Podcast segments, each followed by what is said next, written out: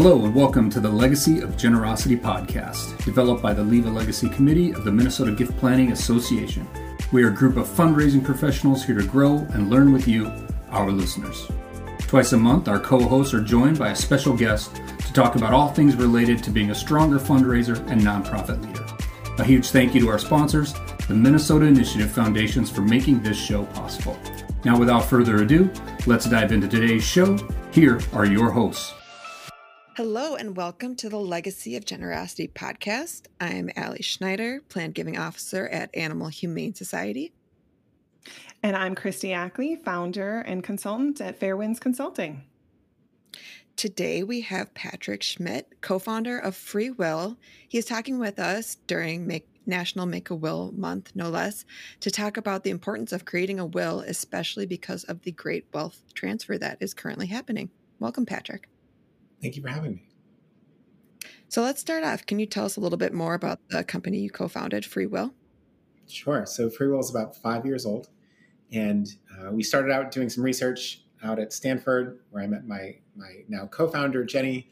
And uh, my background is in nonprofit fundraising and political fundraising. I, I ran uh, email fundraising for President Obama for a couple years. And we looked at plan giving, and particularly this coming great wealth transfer, and thought, why aren't a lot more people making planned gifts? In an incredibly generous society, only about 5% of Americans leave planned gifts in a world where 60 or 70% actually give every year. And what we realized is that one, people don't really like doing estate planning. and two, when people do estate planning, no one asks about charitable giving. And so we mm-hmm. thought, okay, let's make estate planning as easy as possible and give it away for free, hence the name FreeWill, and put charitable giving front and center.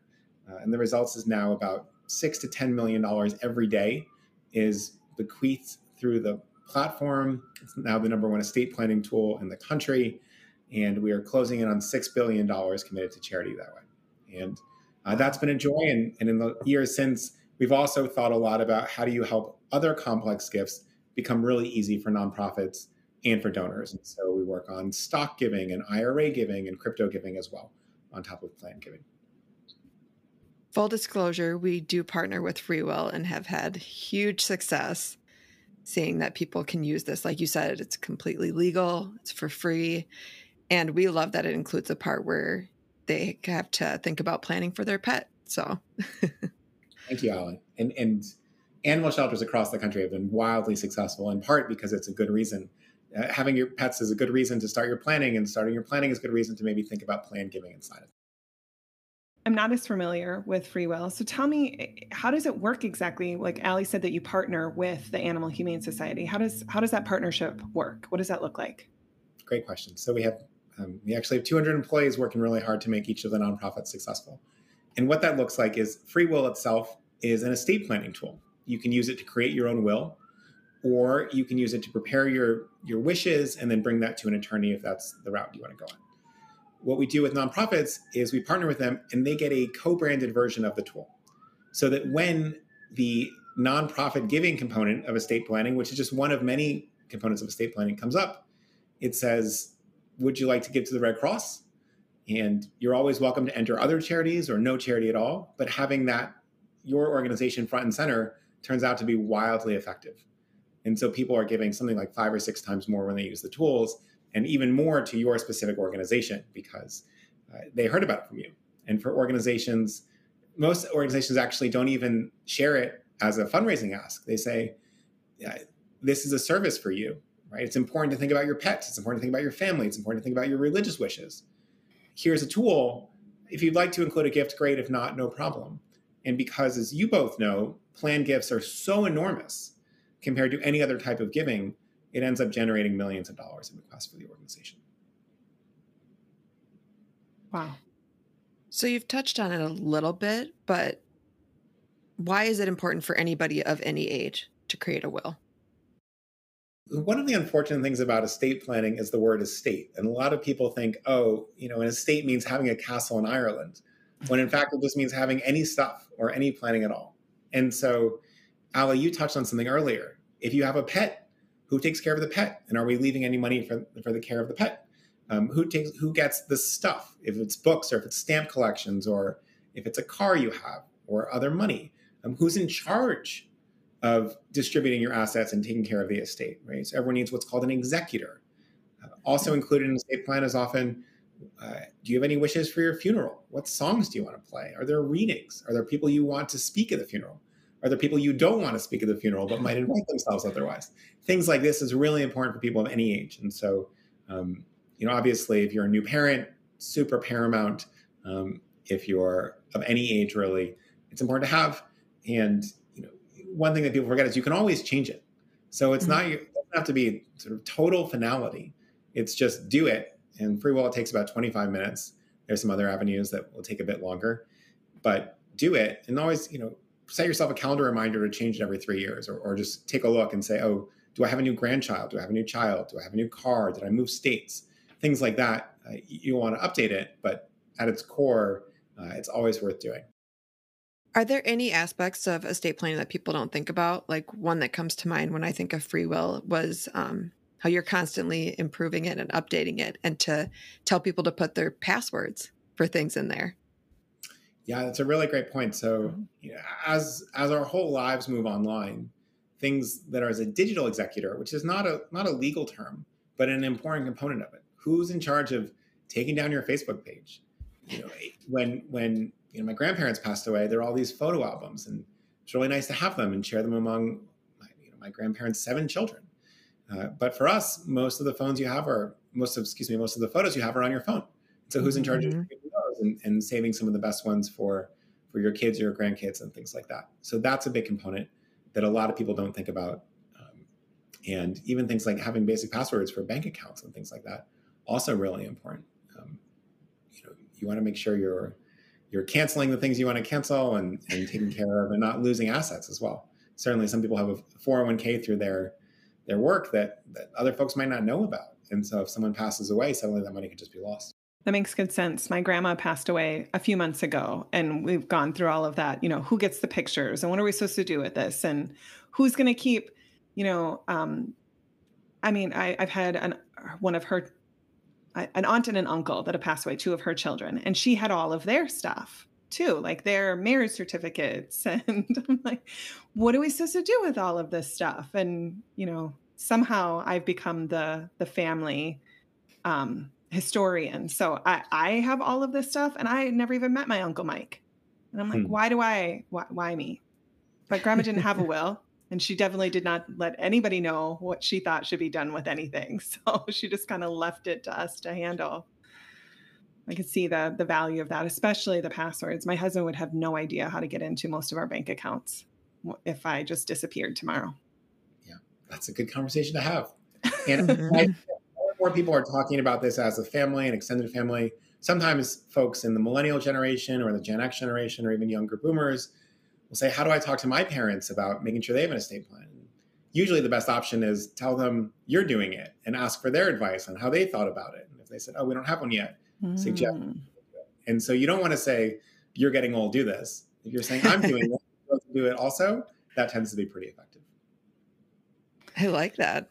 Well, just talking about about Make a Will Month is really interesting for fundraisers. And it's one of the, the things that has surprised me most in the last few years at FreeWill. So a couple years ago, our partner success team, which works with a lot of our nonprofit partners, said we want to we want to go big around Make a Will Month. And I looked at them and I said, "This is the dumbest idea we've had in a while. Right? Nobody cares about Make a Will Month. It's August, by the way. You didn't know that as podcasters. I didn't know that before. Um, you know, before being part of it. Most of the nonprofits don't know it. Certainly, all people don't know it. And I thought, this is silly. Like, we're celebrating something that no one really cares about. And it's actually the thing that I was most wrong about in, in the history of FreeWill. It turns out that the reason most people don't have estate plans is this feeling of, I just haven't gotten around to it yet. Mm-hmm. And there's not always a reason to do it today. You know, sometimes people say, "Oh, I just had a kid, I'm going to do it," or "I'm about to go on this big international trip and and I think sometimes people think planes are are the risky thing, which is not not mathematically true, but it's certainly a feeling that people have. And and so giving people a reason and saying, "Hey, we're all doing this together this month," becomes incredibly valuable. And so, as an example, in 2021, almost half a billion dollars were generated in new planned gift commitments in August mostly Wow. through partners who went, sent emails that say, Did you know it's Make a Will Month? We and other charities are promoting this. Make your will here. If you'd like to include a gift, great. If not, no problem. But giving everyone a reason to say, Oh, I'm doing this right now Mhm. and not waiting until September. And usually September turns into October, which turns into May, which turns into the following September, right? Uh, and and it just it took people across the finish line, and it was wildly successful. And it's a reminder to me to hold my tongue when other people are bringing ideas and, and be a little bit more curious and experiment because it's it's uh, frankly the single most effective fundraising thing I've ever encountered at any level of giving is Make a Will Month, and it's just enormous, enormous sums are being committed that way. And it's really, really cool to see. And so, um, would encourage anybody uh, in the nonprofit sphere to think about engaging with Make a Will Month, you know, with FreeWill or without, doesn't really matter, but but make sure you're on that as part of your plan giving effort. Especially with it being like that time sensitive. Like, like yeah, you can do it in September, but oh, August is Make a Will month. Exactly. And it's so interesting because, you know, my first reaction was make a will month. And then it was like, we're asking people to do things in August. Everybody's on vacation. you know, why August? And it turns out, you know, you're often with family. So it's a little bit easier to do. You think, okay, we'll, we'll talk about it a little bit. We'll get it done. Um, second is you're not fighting your internal team for calendar space on the email list in August because they think, they also think that, that August is a waste. And it turns out it's not. So just don't tell the rest of the fundraising team and, and you know, send a couple emails in August. But but Make a Will Month turns out to be just wildly, wildly effective. That is very true. That's like the only month they let me get in three emails. So, That's right. So, make hay while the sun shines. right. So, as you were kind of talking about getting together with family, like you were saying, you talk to your parents or ask them, like, I'm planning my will and my estate. What have you done? My parents are baby boomers, will probably leave something to me. Tell me more about this, like, great wealth transfer that is happening from baby boomers. So this is a really, really big deal. There is $70 trillion that will be passed on somewhere to baby by baby boomers over the next 20 to 25 years. Seventy Jeez. trillion dollars, right? Larger than the entirety of the US stock market. Just to put that in perspective. You know, people don't really know what a trillion dollars. It's a thousand, you know, a thousand billion. It's a it's a million million, and there's 70 of them. Um, so it's a lot of money. Why is this happening? Right? We we are planned giving is 40 billion, you know, 45 billion dollars a year already. And it's it's hard for us to see, but we're sort of in the dark ages of planned giving right now. Um, especially over the last decade. Why is that? Well, you, you basically have folks in the silent generation, the so-called silent generation passing away right now. These are people born in the 30s to the early 40s. What's happening in America then? Great Depression, which it- it- recessions always hurt birth rates, and then secondly, World War II, and and sort of separation of husbands from their wives really hurts birth rates, right? That uh, really sort of uh, strong negative correlation. So there are actually 50% more baby boomers born ever than silent generation born mean, it's a really, Wow. it's just sort of a jaw dropping gap. So part of, you know, you can see basically, all right, we're going to get a 50% leap in planned giving because there are just more people who are of the age of potentially passing away uh, over the next decade than there were in the past decade. So that's a really big, that's a really big shift. So that's one part. Second is these folks are much more wealthy. Why is that? Two factors. One is only 10% or so of silent generation folks went to college. That Hmm. that jumped to about 25%. So you had much more sort of high income earners in the boomer generation than among the silent generation, who not only didn't go to college, but were sort of born into the Great Depression, not as many resources from their parents, things like that. Um, the other thing is that boomers are really the generation where women enter the workforce in meaningful numbers. And so a, a two parent heterosexual family suddenly has double the earning power that it would have had a couple decades ago. And so that's another big shift. And then on top of that, they're buying houses before the housing market rises, right? They're beginning to invest before the stock market takes off over the last 30 years. So there's an enormous amount of wealth concentration in this generation that that really dwarfs the concentration of the folks who've been passing away for the last 15 years. So really important. And then one other note, Ali, because you know you mentioned your own parents. Mhm. One of the uh, interesting things is that people everywhere underestimate the number of adults who don't have children because every single person was born to parents, right? So, mm-hmm. definitionally, the people that you are most close to don't are, have children.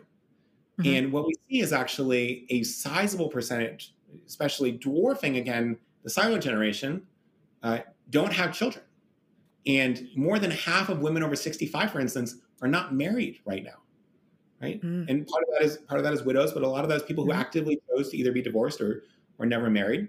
Um, so boomers also they didn't invent divorce, but it became a more common thing um, than silent generation. They didn't invent uh, you know choosing not to have kids, but it it became more culturally acceptable. Also, the rise of birth control plays a real major factor in something like that. Mm-hmm. And so you have a lot more folks who, who aren't married and don't have kids, or are married but don't have kids, and and that is the number one indicator of is someone going to leave a, a, not just a planned gift, but a massive planned gift. And so, uh, pretty big variance. And then one last thing is even the folks that did have kids have fewer children. So, Ali, how mm-hmm. many siblings do you have? One. One. Okay. Yeah. So two. You know that's pretty standard. I'm one of four. Um, okay. You that can't see me. I'm a I'm a you know mid to late 30s millennial and four is a big number. My mom's one of seven, and she had a lot of six, seven, eight family or you know child friends. Right, growing up in Catholic Rhode Island, that was sort of normal, and and now you know nobody you know who's in their 30s or 40s has has seven kids. Very few people mm-hmm. you know have four kids, and so you can leave really meaningful chunks to the kids and still have 15% to go to charity, which was not true of my grandmother, for instance, who had seven children and i think 26 grandkids. I should count at some point, but a very large Jeez. number of grandchildren. And so, you know, she passed, she and, and my grandfather passed away and, um, you know, relatively small amounts goes to each, each of her children. But that would be different if she had one child or two children. So that's the big impact for nonprofits and why we should be paying attention to this. That's right. I mean, it is, there's an estimate that something like 11 to 12 trillion dollars will be passed to charities over the next 25 years through plan giving.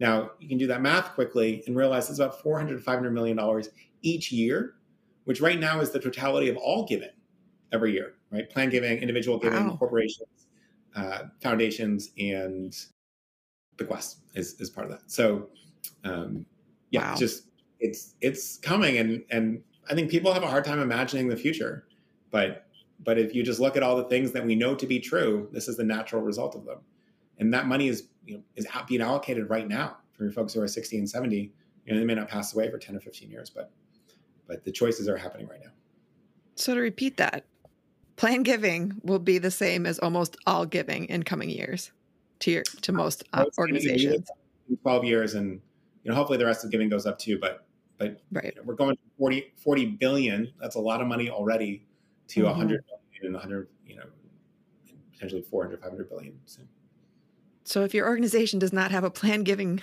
program yet, probably work on that. Well, I mean, if you're serious about fundraising right. over the next decade, like plan giving has to be a huge component of it. So you've talked a lot about the baby boomers and their wealth that will be transferring. Are they the only ones that we should be focusing on during this time? It's a good question. Obviously, there is some attention to, to you know silent generation and folks who are older as well. Um, but again, remember how, how much smaller that generation is. Roughly the same number of that generation and baby boomers are going to pass away over the next 10 years um, because uh, of just how many how many folks exist in each cohort. Second thing to think about from a fundraising standpoint and a plan giving standpoint is talk about $70 trillion getting passed on. And um, let's just note that that most of that's not going to charity, right? Most mm-hmm. of it's mm-hmm. going to younger Gen X, millennials, a little bit Gen Z, you know, some other folks. And that is a ton of money, right? There is an assumption that millennials will be about five times wealthier in a decade than they are today. Now, some of that is increased earning power, and some of it is um, is inheritance. In fact, half of millennials, millennial millionaires in the country, got wealthy not through tech or finance, but through inheritance, and and that's going to continue to go up. And so there's a ton of money going into crypto and crypto giving because it's coming from, you know, the house in the suburbs is being sold, the money's being transferred to millennials, millennials are investing it in a bunch of different ways, but also in crypto. So suddenly crypto philanthropy becomes really important over the next 10 years if you start to follow the, the hmm. threads that are happening. So we shouldn't just focus on bequests and cash gifts. Well, bequests and, and are going to be really important, but um, you know, millennials are going to really step into their own as as major donors over the next five, ten years.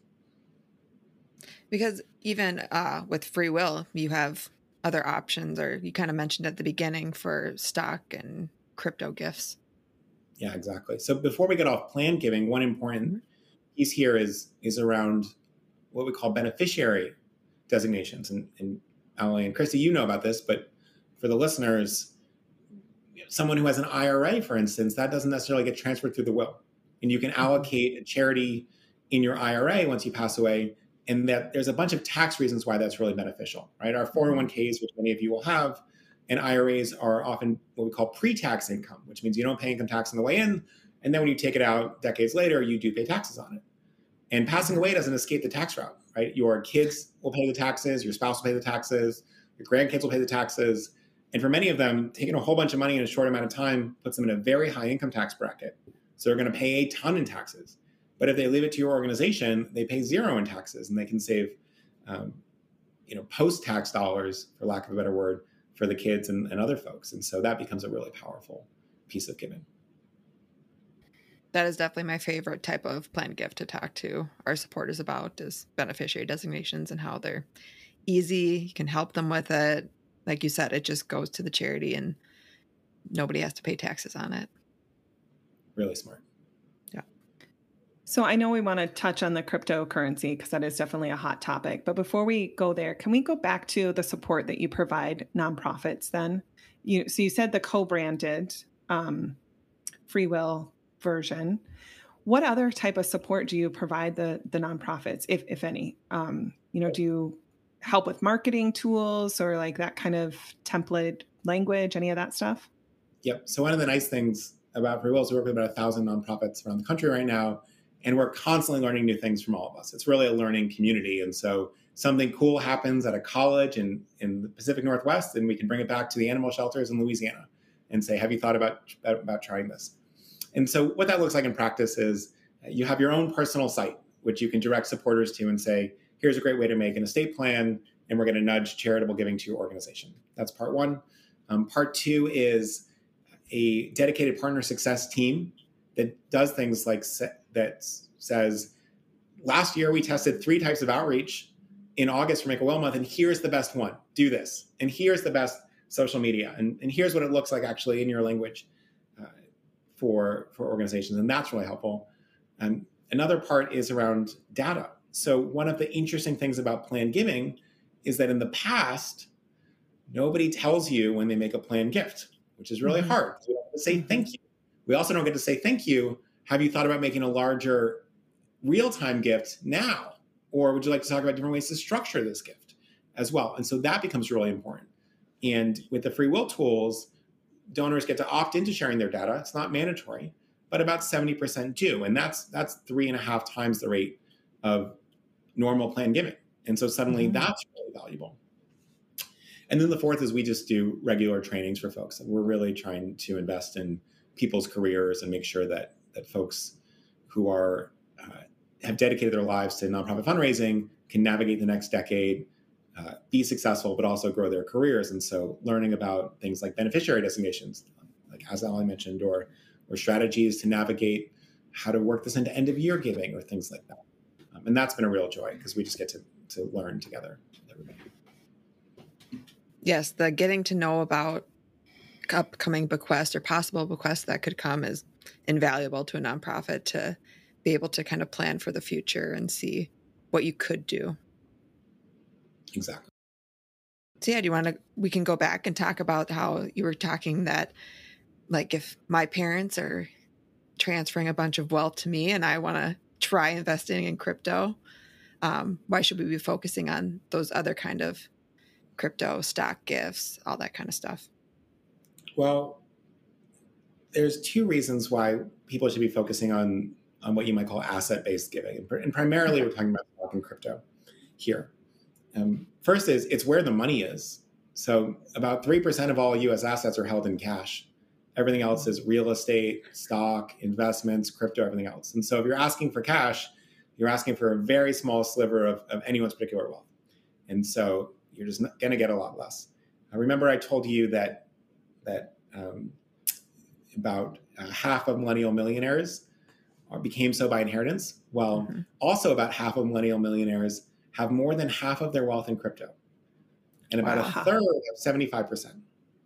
And so, uh, first of all, very surprising figures. It's a CNBC yeah. poll for folks that want to dig deeper and and might find it unbelievable. So go check that out. but but the second thing is you can't credibly go ask those people for large gifts if you don't take crypto. Um, mm-hmm. And you know, for folks that are heavily invested in the stock market, you can't credibly go ask them for large gifts if you can't also give them an avenue to give stock, which avoids capital gains and is a much better tax savings, right? So appreciated assets are just across the board uh, better for donors to give because you get that full income tax deduction that you would get from the same amount of cash, and you're avoiding all capital gains taxes. And so, especially in some higher tax states, that tends to be really, really important. But but in every state, that tends to be true. And so, uh, th- this is where the money is. It's better for donors, right? That's our second reason. And the third reason is that the research shows people just give way more when they give out of wealth than out of income, because you get a paycheck every week and you have a mental model of how much that is and what you can allocate. But if you go look at your savings and give away 2% of your savings, that's probably a much bigger component than 2% of your income. And so, so mm-hmm. just seen from psychological studies, and our friend Dr. Russell James does some great work on this, that when people think about wealth, they will just be more be more generous. And so anytime you can give make a donor or have a donor give out of assets instead of cash, you are likely gaining significant amount of money. And the research shows that organizations that focus on non-cash assets grow significantly faster than organizations strictly focused on cash. So it's because you're not focusing on like the I need to pay my mortgage with this amount of money. Oh, I have all this in investments. Oh, I can give more because I'm not using that. Exactly. That and the tax okay. saving. Gotcha. Very interesting. Gosh. Yeah, we really should be focusing on that and bequest when people see it way in their future and like, oh, I won't be using the money when I'm gone. So leave it to things that I care about. That's right. Ali, one thing that's interesting on that note, on on the asset based giving, is you probably get some questions, and your listeners probably wonder about donor advised funds. And the rise of donor advised funds is probably mm-hmm. the dominant story in philanthropy over the last 12 years. Planned giving is mm-hmm. probably the dominant story over the next 12 years, but but the rise of DAFs has been been such a big deal. And people rarely ask, how did this happen? Right? We always talk about it as a thing to solve, but but no one ever asks why it happened. And what's easy to miss is that something like 65% of money going into donor advised funds is not cash. It's either appreciated stock or appreciated privately held stock for the most part. And now it's increasingly crypto. And so organizations that are that hold DAFs, Fidelity, Schwab, Vanguard, these people are experts at making it easy for you to give stock or crypto or some other assets to them. And if nonprofits can match that level of ease, they'll be much more successful. And so, really, the big advantage that Fidelity has is they just do a good job of making it easy for you to transfer appreciated assets because they understand all the tax savings. And nonprofits really have to get there to catch up so that that money doesn't just go sit in a DAF account for five years. Exactly. And I mean, sometimes you find out who it's from when it's coming from a donor advised fund, but a lot of times you don't. So mm-hmm. if you make it easy for them, you'll know who your donor is. So smart. And people assume that that's because the donor wants to be anonymous, but frequently the donor doesn't know that they're anonymous. And they're, they're when you haven't said thank you because they just gave the biggest gift of their life. For sure, for sure. I used to work at a community foundation, and so they do a lot of donor advised funds too. And you're right, most of the donors did not want to be anonymous, but they did like the ability to be anonymous when they chose. Um, you know, they're, but I would say 95% of the donors wanted the charity to know who it came from and wanted to be thanked properly they just didn't want the 25,000 solicitations that they got afterwards. you know, there's just, I, I, think that donor relationship is so incredibly important and in, in maintaining that is, is so important. It, it really sounds like this, this service that you provide, Patrick, is a way, another way for nonprofits to be able to connect with their donors at a level that we've been missing out on a really long time.